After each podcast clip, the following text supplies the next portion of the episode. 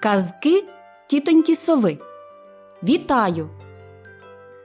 Юрій Винничук. Гопля і піпля.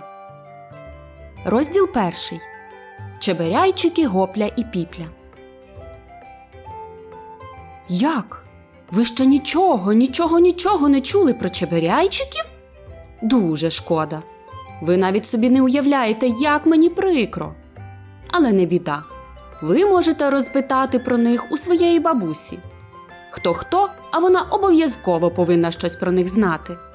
Ага, ваша бабуся про них і не чула. Ну ну. А я ж так хотіла розповісти вам про веселі пригоди двох чеберяйчиків, без жодного вступу і пояснення, про кого саме йдеться. Отак почати відразу з гарного весняного дня, коли усе починає зеленіти, бубнявіти і розцвітати. А чеберяйчики саме широко розкривають свої ротики і смачно позіхають, прокинувшись після зимової сплячки. Ага, не вийде. Так от, чеберяйчики це такі маленькі істоти, які колись мешкали у лісах і полях, і трохи скидались на зайчиків. Пам'ятаєте пісеньку про зайчика, який ніжками чеберяє? Улюбленим заняттям чеберяйчиків було так само чеберяння ніжками. Ніжками, а не лапками. Бо ходять чеберяйчики не на чотирьох, як зайці, а на двох, як люди, хоч вони й кудлаті. У них великі очі, які вночі світяться, і гладенькі рожеві животики, які вони полюбляють чухати.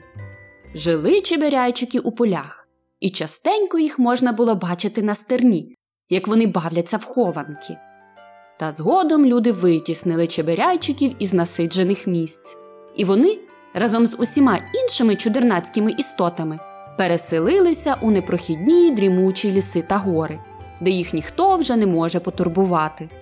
Разом із ними поселилися й гаївки, малюсінькі дівчатка і хлопчики з прозорими крильцями, що пурхали поміж квітів, а також козарики або дрібнолюдки, які мешкали неподалік у лісі. Вони носили червоні шапочки, тому їх і прозвали козариками. Козарики від людей відрізнялися тільки зростом, бо були завбільшки такі, як великий гриб. А ще туди ж перебралися водяники, болотяники, очеретяники та інші страховидла, яким люди не дали спокійно жити. Розділ другий. Гопля і піпля будують хатку. Кожної весни Гопля прокидався першим і йшов будити піплю. І слід сказати, що цей святий обов'язок був не таким простим, бо піпля прокидатися ні за що не хотів. Він вигадував безліч причин, аби продовжити своє спання. Не вірив календарю, якого під самий ніс підносив йому гопля. На відріз відмовлявся висунути носа із дупла, аби переконатися, що весна таки справді настала. І аж коли гопля приносив у кухлику зимну воду і хлюпав нею на піплю, той, врешті-решт, зривався і з вереском вистрибував на свіже повітря. Гопля і піпля зазвичай зимували і мешкали в дуплах. Але тієї весни, про яку я вам хочу оповісти, гопля сказав піплі Гей, піплику, а чи не набридло тобі мешкати в дуплах та нірках? Хіба ми жуки якісь? Ні, звичайно, ми не жуки, погодився піпля. Тоді мусимо збудувати хатку. Піпля радісно заплескав у долоні. Ой, як ти мудро придумав! Але з чого ми її збудуємо? З очерету. А щоб очерет тримався, перекладемо його глиною. А коли глина засохне, то хатці не буде страшний жоден вітер. Ого, скільки мороки! скривився піпля. А чи не можна збудувати хатку з чогось іншого? Можна ще з каміння або з дерева, але це набагато більше мороки, ніж з очеретом і глиною. Ну, то збудуймо хатку з бульбашки. Як то з бульбашки? А так, треба втягнути через соломинку мильної піни і видмухати з неї велику велику бульбашку.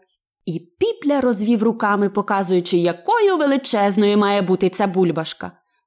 Ні, похитав головою гопля. Ти собі як хочеш, а я будуватиму хатку з глини. І він одразу ж узявся до роботи. Місце для хатки вибрав у підніжжі жовтої гори, просто над струмочком. Хоча насправді це був невеличкий горбик. Але для усіх мешканців лісу то була таки гора, яку прозвали жовтою через те, що вся вона заросла купальницею. Поки гопля займався будівництвом, піпля теж гав не ловив, а знайшов собі соломинку і ножиком розсік один її кінчик на четверо та позагинав у різні боки. Тоді розбовтав мильну піну і обережно втягнув її в соломинку.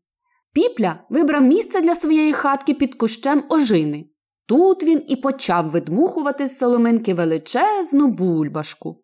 Бульбашка росла, росла і була така красива. Всі кольори веселки грали на її поверхні. Відбилися у ній голубе небо з білими хмаринками, і сонечко, і ліс, і навіть кущ ожини. Ба навіть сам піпля. Правда, виглядав він дуже смішно, якимось товстеньким і кругленьким. Одне слово, це була найкраща хатка в світі. Піпля обережно опустив її на землю і радісно засміявся. Гей, гопля! Подивися, яка в мене хатка! Це ж диво! Але гопля був далеченько і нічого не чув. Якраз на ту пору нагодився жучок світлячок. О, світлячок! гукнув його піпля. Поглянь, яка в мене чудова хатка. Правда ж? Ні в кого більше немає такої.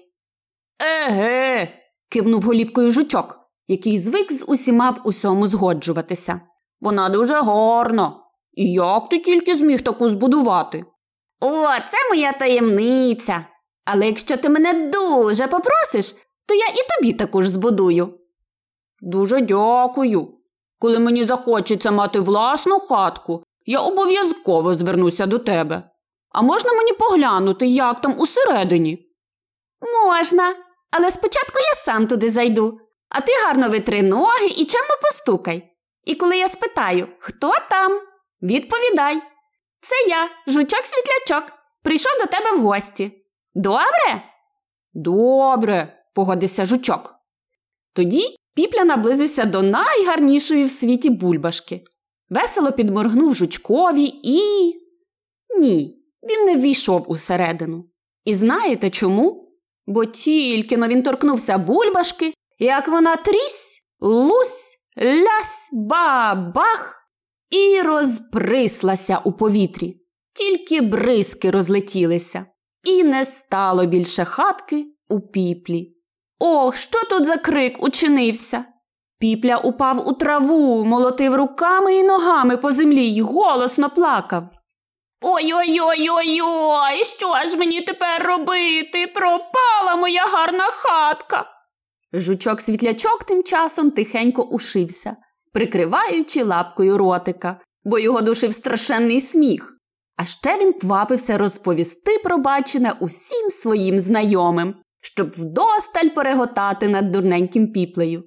А тут раптом небо заволокло хмарами, потемніло так, наче на дні глибокого колодязя, і почалася злива. Заблискало, загриміло, птахи поховалися у густому гіллі. Мураки запорпалися у мурашник якнайглибше, квіти склали пелюстки і припали до землі. Мишки збилися в нірки, тільки бідному піплі ніде було сховатися. Ой-ой-ой-ой-ой, плакав піпля. Бідна моя голівенько, хто ж мене порятує, хто ж мене зігріє? А гопля давно вже закінчив будувати свою хатку. Звичайно, їй було далеко до бульбашки. В ній не відображалися ані небо з хмаринками, ані сонечко, ані кущики й дерева. Але зате це була міцна глиняна хатка, накрита листям латаття, яке не пропустить ні краплі дощу. В ній було тепло й затишно. Гопля сидів собі в кріслі і читав енциклопедію чеберяйчиків. І ось коли він дійшов до сторінки, в якій розповідалося про те, де мешкали чеберяйчики у прадавні часи, за вікном блиснула шаблею блискавка і торорохнув грім. Гопля відразу ж подумав А як же там піпля у своїй бульбашці? Треба негайно піти подивитися. Він узяв парасольку і поквапився до свого товариша. Вітер збивав його з ніг, виривав із рук парасольку, Злива била в очі, але гопля мужньо долав усі перепони, розуміючи, що піплі може бути ще гірше. Та коли він нарешті добрався до того місця, де залишив свого товариша, то не побачив жодної хатинки з бульбашки. Натомість під кущем скулився піпля. Він закотів зубами і весь трусився, як осикове листячко, аж заходячись від плачу. Гопля, довго не роздумуючи, схопив його за руку і потягнув за собою. Ох, і вимокли ж вони дорогою. Зате вдома чеберячики хутенько поскидали усе мокре, розтерли одне одного рушниками і закуталися у теплі ковдри. У хаті було тепленько і затишно, але дивитися на нещасного піплю все одно було нелегко. Нічого страшного не сталося, заспокойся, втішав його гопля. Будемо жити разом. Місця досить. Ой, гопле, шморгав носиком піпля. І чому я тебе відразу не послухав? Ти такий розумний, а я такий ще дурненький. Тепер з мене весь наш ліс буде реготати. Е, пусте. Завтра ми з тобою спечемо великий пиріг. Найкращий у світі? Ну, звичайно, то буде перекладинець. Кожен шар перекладемо чимось дуже смачнющим і покличемо гостей. Тоді всі побачать, які ми з тобою друзі, і як ми гарно живемо. І ніхто не згадає про хатку з бульбашки. Розділ третій. Перекладенець. Наступного ранку піпля, щойно прокинувшись, відразу ж і нагадав гоплі про те, що вони мали спекти пиріг. Гопля узяв папір і олівець та почав складати список того, що їм потрібно для пирога. Список вийшов досить довгим. Перше борошно. Друге мед. Третє яйця. Четверте ягоди. П'яте масло. У міру того, як ріс список продуктів, росла на душі чеберяйчиків і тривога. А де ж їм усе це добути? Піпля так зажурився, що у нього аж сльози на очах забриніли. Нема чого журитися, сидячи у хаті, сказав гопля. Рушаймо, десь та щось роздобудемо. Вони прихопили з собою наплічники і подалися до річки. В комишах на купі яєць сиділа качка. О, це якраз те, що нам треба, втішився піпля. Цікаво, що це ви маєте на увазі? примружила очі качка. Ми маємо на увазі яйця. Ми вирішили спекти пиріг, і нам потрібні яйця. Чи не могли б ви нам виділити кілька штук? Нічого собі. Та чи ви сповна розуму? З моїх яєць повинні вилупитися чудові каченятка. Ну, хоч одненьке. Навіть пів яйця не дам. Забирайтеся звідси, розгнівано сплеснула крильми качка. А то покличу мого чоловіка. Агов. пролунало у них над головою, і в траву опустився качур.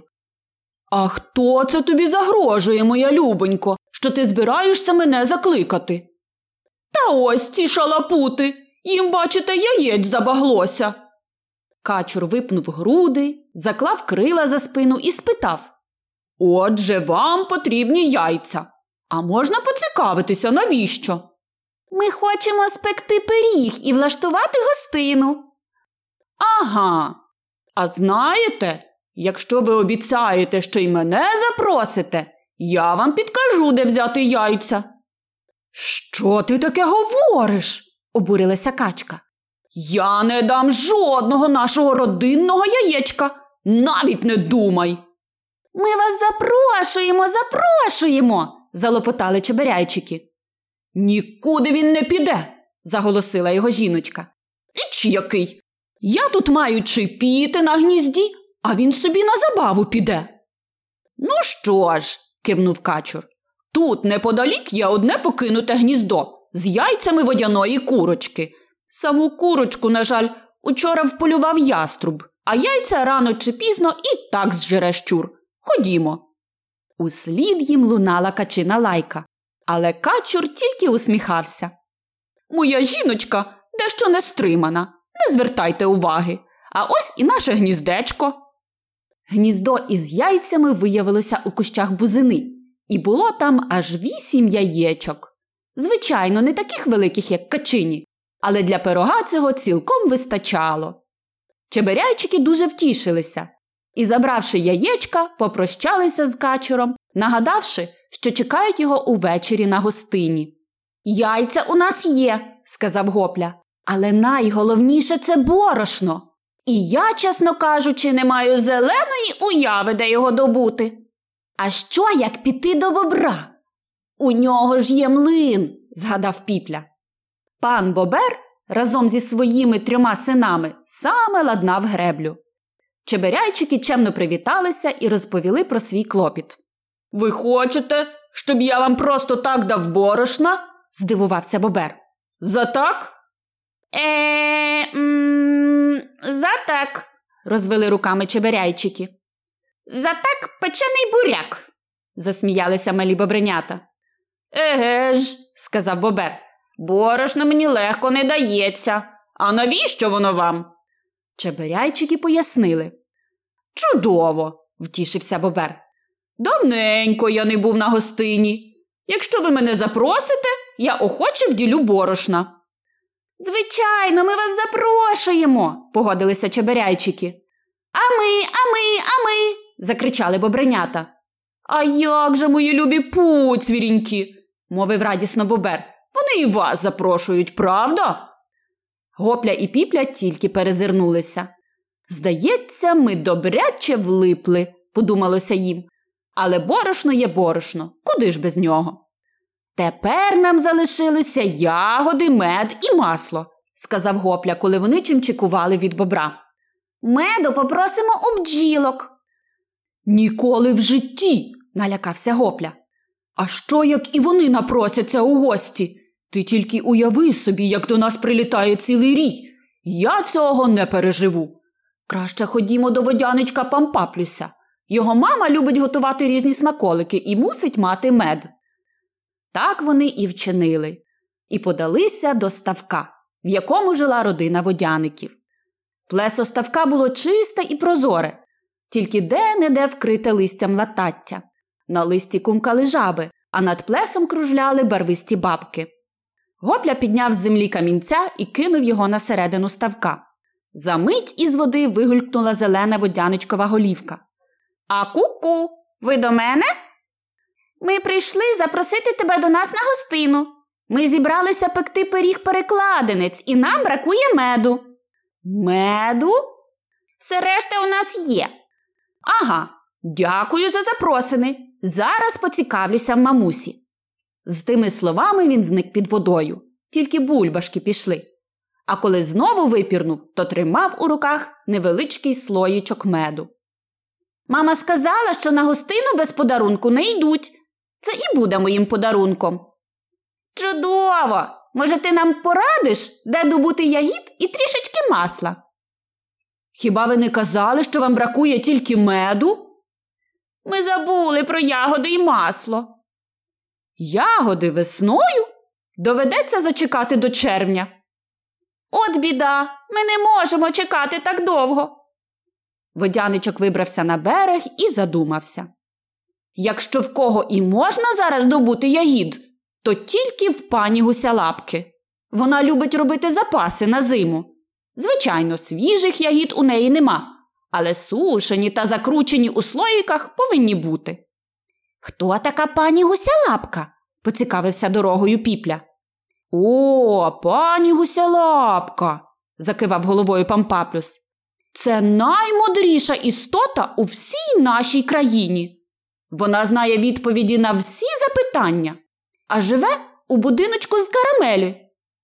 Та не може бути, вирячив очі піпля. А хіба сонце не страшне для карамелі? Це особлива карамель, яка тепла не боїться.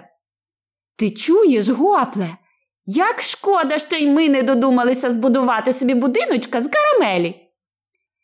Еге, засміявся гопля. Я собі уявляю, як ти щодня відгризаєш від нашого будиночка то шмат дверей, то кусень стіни. А чому її називають гуселапкою? не вгавав піпля. Саме тому й називають, що у неї на ногах гусячі лапки.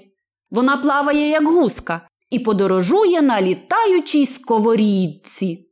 Друзі рушили понад річкою, яка весело хлюпотіла поруч, і було їм з нею якраз по дорозі. Довкола бриніли барвисті кузьки, бабки, метелики, і всім їм було страшенно цікаво, куди ж це чимчикують чеберяйчики із водяничком.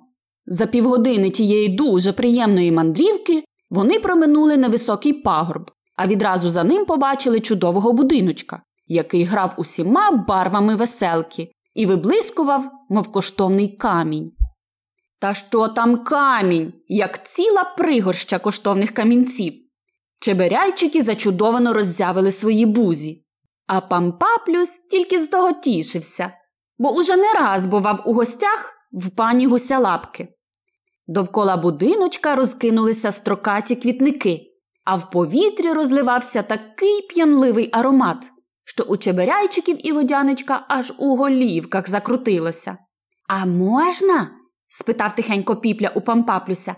Можна я лизну хатку, тільки трішки трішечки. Тс, навіть і не думай. Ми за чим прийшли? За ягодами.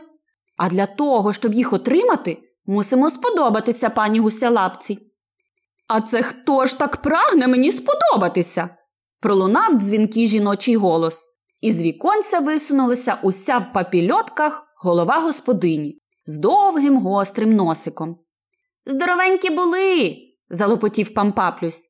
Мене ви вже знаєте. А це ось мої друзі-чеберяйчики, гопля і піпля. Вони вирішили влаштувати сьогодні гостину і спекти великого перекладинця з ягодами. А от ягід нема. Чи не могли б ви?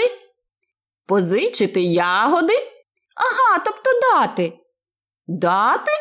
З якого це дива?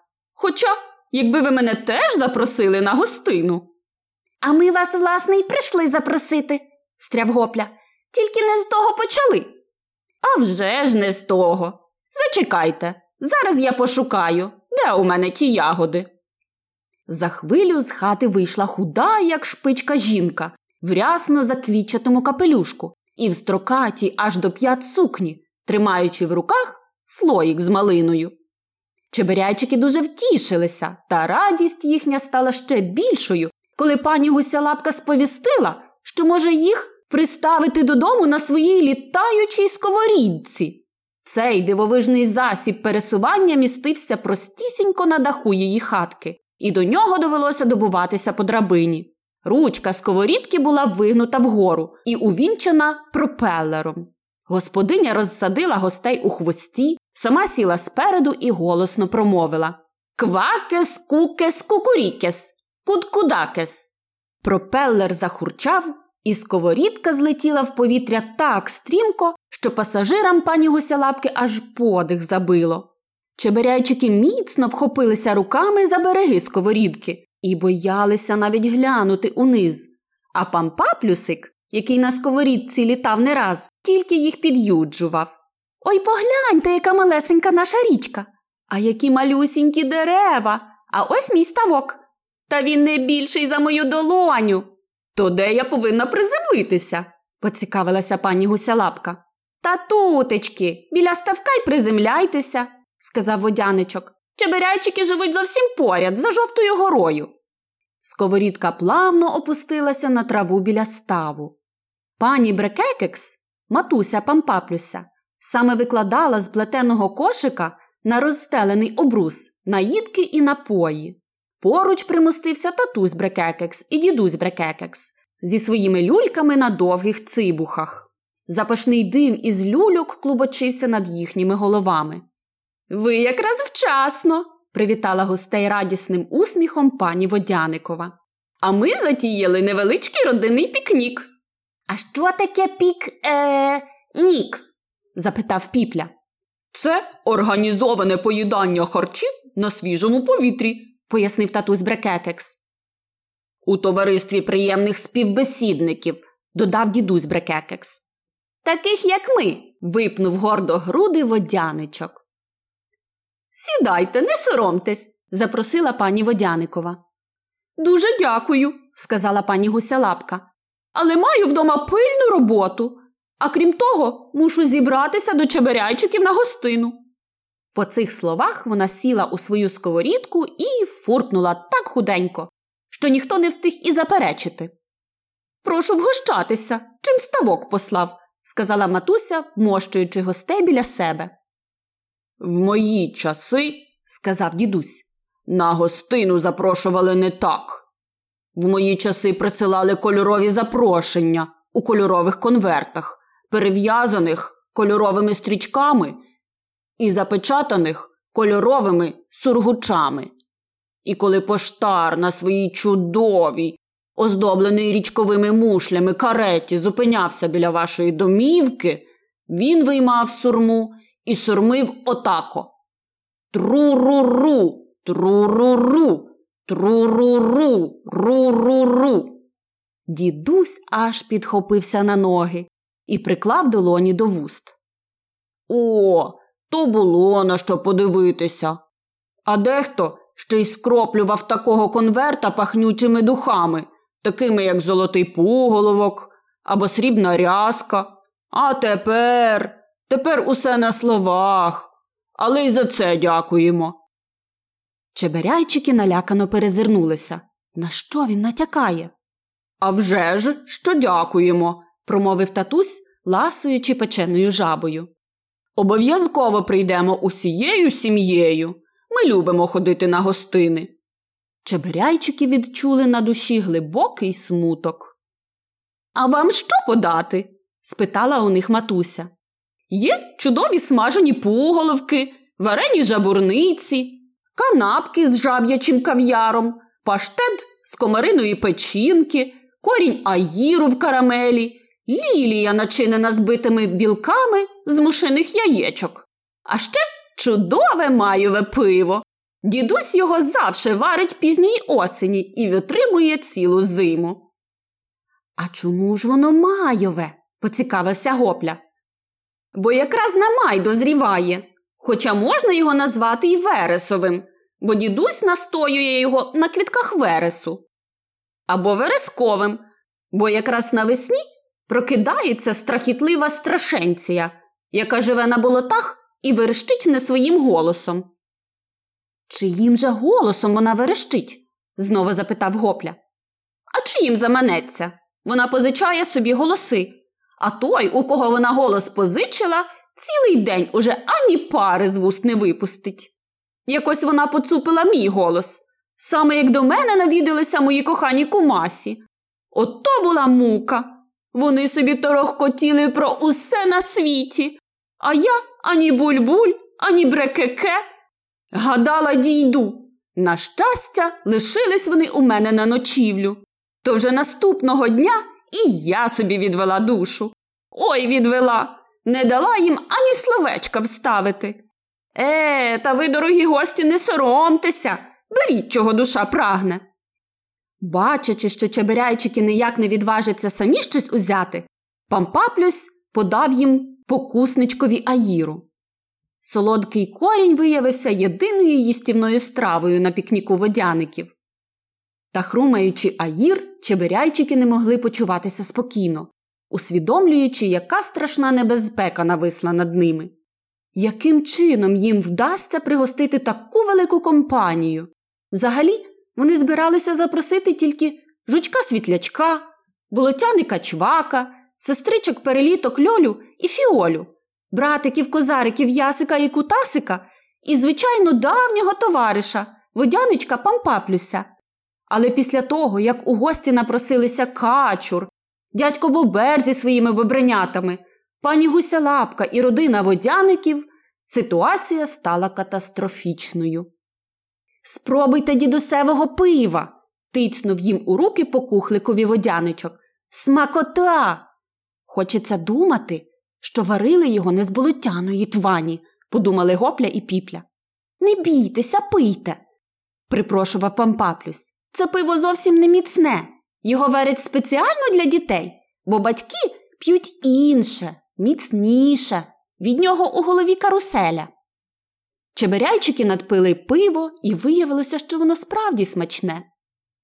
В мої часи, зітхнув дідусь Брекекекс, пиво варили на чудовій болотяній воді столітньої витримки, сипали щедро рязки і моху, присмачували журавлиною, павутиною, неопалимою купиною. Ех, що то було за пиво? А тепер подуріла молодь. На джерельній воді та ще й на хмелі варять. Бррр. Але п'ю, бо мушу.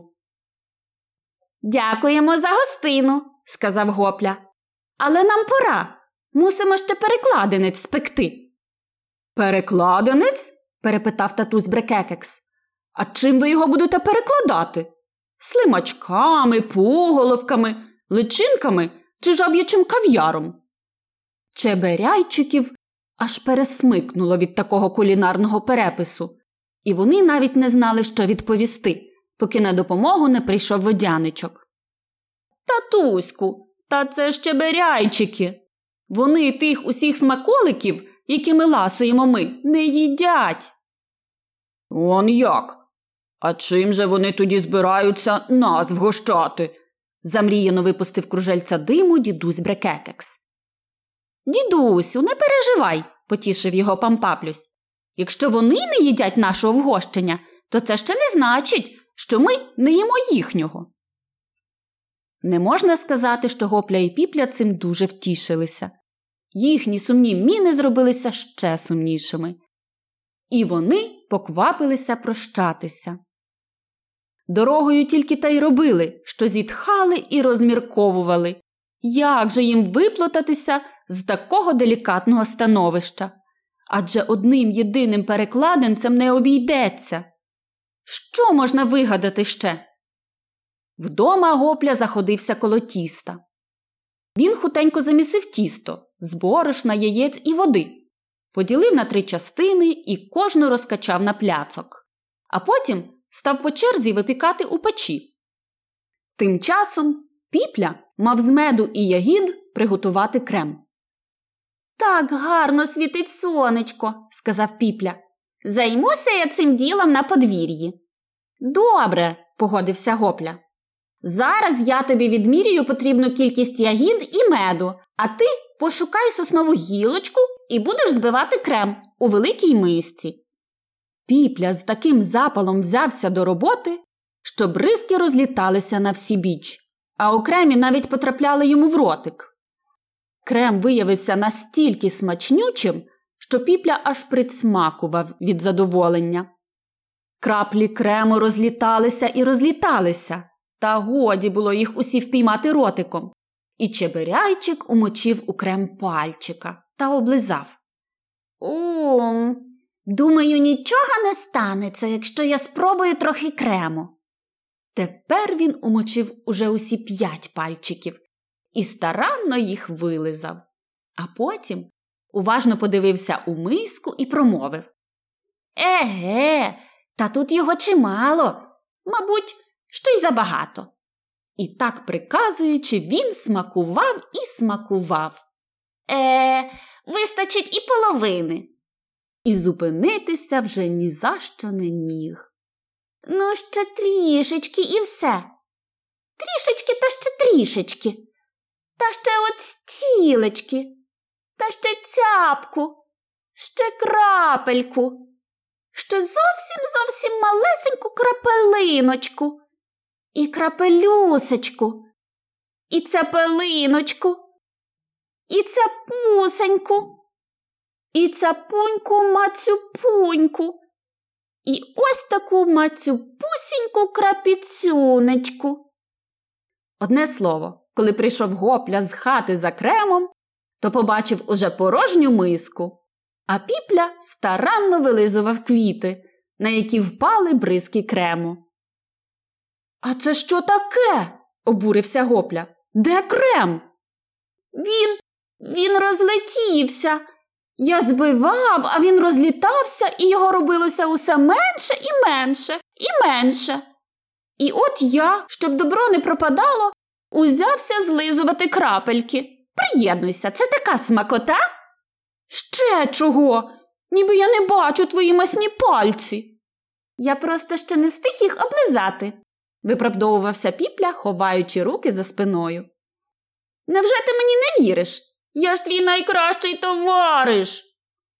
Товариші так не роблять. Але ж у нас іще є мед і ягоди, правда? Правда. І цього разу я сам приготую крем. А ти за той час подумай, чим би це ще почастувати наших гостей. А ти гадаєш, я над цим не думаю? Та мені аж голова пухне від думання. Це ж як вони накинуться на нашого перекладинця, то нам і кришечки не залишиться, навіть отакусінької. Що правда, то таки правда. Але не забувай, що коли-небудь і вони нас запросять у гості і теж почастують чимось смачненьким. Піпля цим дуже втішився і пострибав на одній ніжці думати про частування. Розділ четвертий. Гостина у чеберяйчиків. Стоячи або сидячи на одному місці, піпля думати не вмів. Думки не трималися купи і тільки кружляли довкола голови, наче оси довкола меду. Зате ж, коли він рухався, а надто коли стрибав, усі думки враз шугали до голови, наче мишки до нірки, і починали там шурхотіти і лізти одна поперед одної. Цього разу думок було так багато, що піпля розгубився. Раптом він побачив козариків, ясика і кутасика, які котили поперед себе возика повного грибів. Якся маєш, піпле? Ти щось дуже задуманий. Певно, готуєшся до гостини? Привіт! Ще як готуюся. Я ж мушу усе обдумати до дрібних деталей. Кого біля кого посадити, кого чим вгостити. Гопля на кухні порається, а комусь же треба й подумати. А думок у мене стільки, як бджіл у вулику. Це тому, що у тебе філософський склад розуму, сказав Ясик, підморгнувши братику. Ти хочеш сказати, що з мене може вийти філософ? Якщо він у тебе зайшов, то коли-небудь і вийде, засміявся кутасик. Я вважаю, філософ сидить у піплі від самого народження, сказав Ясик. Справді, ви так гадаєте? А не можете сказати, де він саме сидить? Я б тоді постукав йому, щоб він за мене трошки подумав. Можеш постукати себе по голові, порадив Ясик. Тільки не сильно. А чим стукати? Краще пальчиком. Але якщо не поможе, буцнись об дерево. Ну, ти стукайся собі, а ми почимчикували. Нам теж треба підготуватися до вашої гостини. Ти не забув, що ми також запрошені? Ще б забути. Та ви у нас перші у списку. Он як? Тоді ми першими і прийдемо. Бувай. І козарики подалися своєю дорогою, перехіхікуючись. Можливо, вони кепкували з філософа піплі, а може, згадали собі щось смішне. А піпля тим часом крокував узад і вперед, постукуючи себе пальчиком по лобі. Однак філософ, який сидів у його голові, у цей час або спав, або так самозаглибився, що й не відзивався. Тоді чебиряйчик буцнувся в яблуню. Голова заболіла, а всі думки, які ще перед тим кружляли довкола його голови, враз пирснули на всі біч, і в голові стало порожньо препорожньо. Гопля, приготувавши перекладинець, вийшов на подвір'я і якийсь час зацікавлено спостерігав за піплею, який без перестанку трусив головою. Врешті не стримався і запитав А що це ти робиш? Намагаюся розбудити філософа, який сидить у моїй голові. Звідки ти взяв, що він там сидить? Щойно проходили наші друзі козарики і сказали, що у мене філософський склад розуму. Уявляєш, цілий склад. доверху повний розуму. А ще вони сказали, що у мене в голові сидить філософ. Мабуть, стереже той склад, щоб його не поцупили. Ось тому я такий розумний. Ну, гаразд. І що ж тобі твій склад розуму підказав? Чим ми будемо частувати гостей? От цього я ще не довідався. Мій філософ на мої постукування не відгукується. А тепер уже, напевно, і не відізветься, бо я буцнувся об яблуню і щось у голові зламав. Не може бути. Що там могло зламатися? Як то що? Мозок, звичайно. Що ти вигадуєш? Хіба мозок може зламатися? Це ж не палка. А от і зламався. Усі думки з моєї голови вивітрилися. Я крутив головою і так, і сяк, але жодна думка так і не з'явилася. Якщо хтось не може думати, отже в нього зламався мозок. Гм, справа серйозна. Ану, спробуй подумати, що ти робитимеш сьогодні? Я вже думав. І що? Все марно. Я думаю, що тут нічого дивного нема. Ти просто нічого сьогодні не будеш робити, бо я вже усе зробив за тебе. Якби ти щось вирішив робити, то обов'язково б про це подумав, правда? Від цього мені не легше. Чеберяйчики сіли на порозі, піпля обхопив голову руками, а гопля обняв його за плечі. Бідний мій піплику, тебе справді спіткало нещастя, але я тебе ніколи в біді не покину. Якщо треба, я буду думати за тебе. Ти справжній товариш. Як ти гадаєш? спитав замріяно гопля. Чи є на світі нерозлучніші друзяки, ніж ми з тобою? Ні, таких, як ми, нема. В ту ж мить гопля зірвався на ноги і застрибав на місці. Ура! Усе в порядку. Що в порядку? Хіба ти не зрозумів? Все в порядку, ти знову думаєш. Не може бути. Ти ж відповів на моє запитання. Хіба ти міг відповісти на нього, не думаючи? І справді не міг би. Отже, є надія, що у мене там ще не все зламалося. Чи не міг би ти, гопле, постукати по моєму чолі ще й своїм пальчиком? А коли філософ, який сидить у моїй голові, запитає, хто там, відкажи, це я, гопля, найкращий товариш піплі. Гопля наблизився до піплі і постукав його легенько по чолу. І що? І нічого, постукай сильніше. Але й сильніше постукування не допомогло. Філософ не відгукувався. Знаєш, сказав гопля, твій філософ, напевно, просто спить, а розбудити його можна так самісінько, як і я тебе не раз будив. Пам'ятаєш? Зимною водою? Еге ж. Ну, давай, махнув рішуче рукою піпля і зажмурив очі.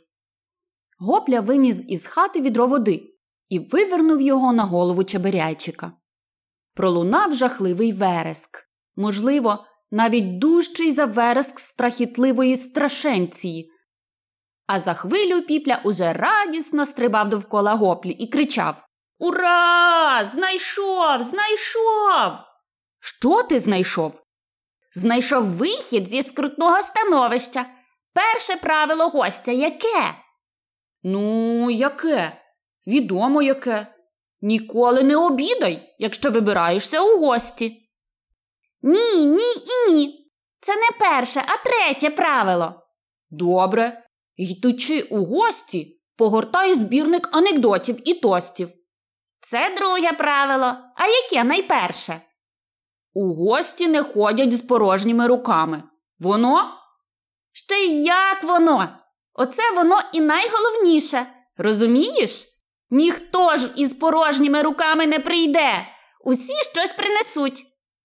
Невже тобі буде легше, якщо бобри принесуть нам кілька пеньків, а водяники букет із лілій? Відразу видно, що філософ оселився саме у моїй голові, а не у твоїй.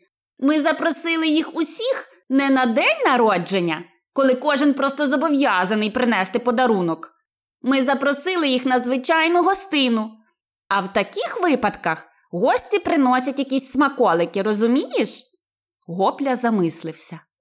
Ти гадаєш, вони принесуть щось їстівне? Я певен у цьому. Побачиш, ми будемо врятовані. Ну що ж, чекати доведеться недовго. І справді, ще він і не договорив, як на подвір'я причалапали козарики з кошиком сушених грибів. Ми, як і обіцяли, прийшли першими, бо мусимо негайно розпалити вогонь і приготувати наші грибочки. Ага, що я казав? кивнув піпля гоплі. Усі четверо хутенько назгрібали хмизу і розпалили вогонь, а над вогнем повісили казанок із водою. Коли вода закипіла, до неї висипали гриби.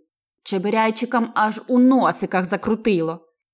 У повітрі пролунало веселе хурчання, і на літаючій сковорідці приземлилася пані гусялапка. Вона теж прийшла не з порожніми руками, а з великим горіховим пудингом. За нею прилетіли сестрички Гаївки Льоля і Фіоля з бочівкою малинового сиропу. Родина бобрів принесла у баняку, закутаному в коц, ще гарячу локшину, а ще цимбали, бубон і скрипку. Родина водяників завітала з тацею смажених водяних лілій у цукровій пудрі та з великим маковим пирогом. Жучок світлячок прихопив шампанське з квіткової роси. Болотяник чвак цілий кошик стиглої червоної журавлини, а дядько качур миску свіженького салату. Чебиряйчики не могли натішитися такими гостями. Щеби вгощення вийшло на славу. Спочатку усі поласували грибовим супчиком із локшиною, потім поїли салати. А тоді черга дійшла і до пудингу, і до макового пирога, і до лілій, і до журавлини, политої малиновим сиропом, і, зрештою, до перекладенця. Водяники прихопили і свіжі квіти водяних лілій, які послугували гостям за келихи для шампанського. Що там казати? Забава вдалася понад усі сподівання. Гості розхвалювали чебиряйчиків перекладенець, а закінчилося усе співами і жартами. Дідусь Брекекекс навіть так розійшовся, що підсів до пані гусялапки і став її обнімати. Бобри заграли жвавого танцю, і почалася така гулянка, якої ніколи ця місцина не бачила. Розійшлися гості пізно уночі. Водяників забрала на свою сковорідку пані гусялапка і підкинула до самого ставка. Гаївки заопікувалися козариками, з ними відлетів і жучок світлячок. Бобри почалапали самі, а болотяника чвака підібрав качур. Натомлені чеберяйчики попадали у свої ліжечка і миттю заснули. Далі буде. Перед тим як завершити, хочу запросити вас підписатись на нас на Ютубі та в подкастах. Казки тітоньки сови також доступні в Apple Podcasts, Google Podcasts, CastBox та Pocket Cast. Дякуємо усім, хто розповідає про наш канал в себе в соціальних сітях. Ви навіть не уявляєте, наскільки це важливо, щоб інформація про наш канал надалі розповсюджувалась.